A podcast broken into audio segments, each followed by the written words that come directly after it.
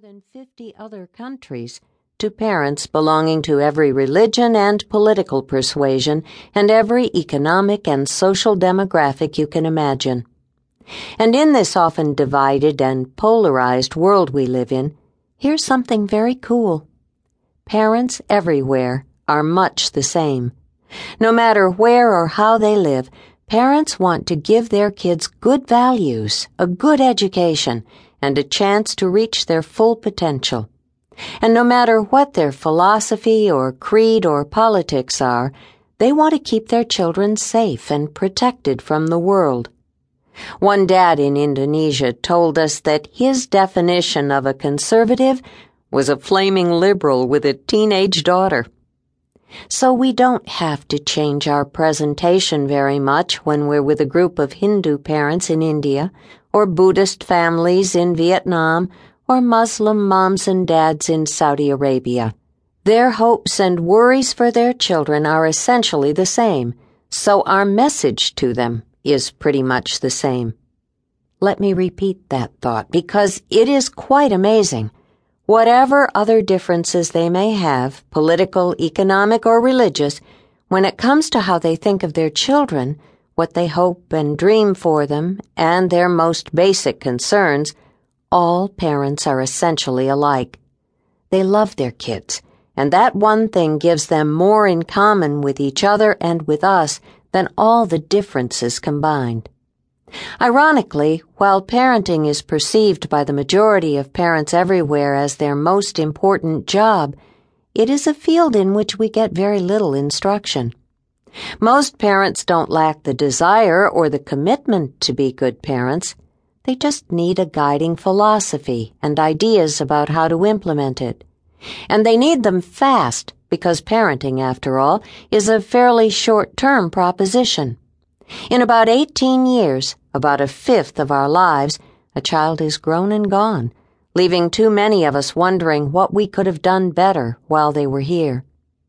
By the time we figure parenting out, we're pretty much done doing it. Since we don't have time to work it all out for ourselves, to learn entirely by trial and error to come up with our own completely self-discovered set of ideas that work, one goal of this book is to do some of the discovering for you. We know you will adjust and adopt the whole ownership approach to your particular situation and to your unique and individual kids, but the basic structure will be there for you as a start and as a proven foundation. Since all parents everywhere basically have the same parental aspirations and face the same parenting challenges, their questions to us are always much the same. Why won't my kids put in the effort at school to reach their full potential? Why won't they pick up their clothes or put away their toys? Why do they sometimes make such obviously bad and foolish choices? Why do they think they need to have everything their friends have?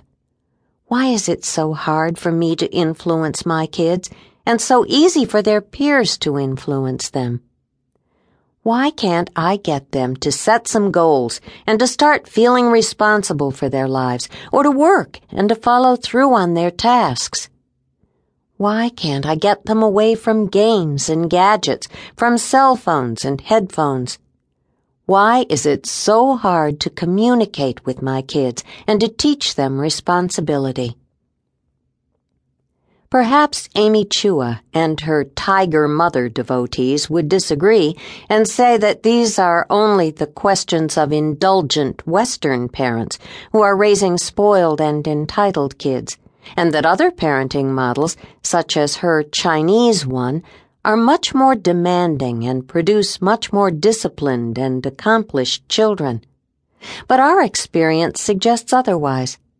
These are the questions that parents everywhere are asking, including middle class parents in China and the rest of Asia, and the vast majority of them do not want to give their children perfection demanding discipline at the expense of love and self esteem and a real childhood. But the interesting thing is that these questions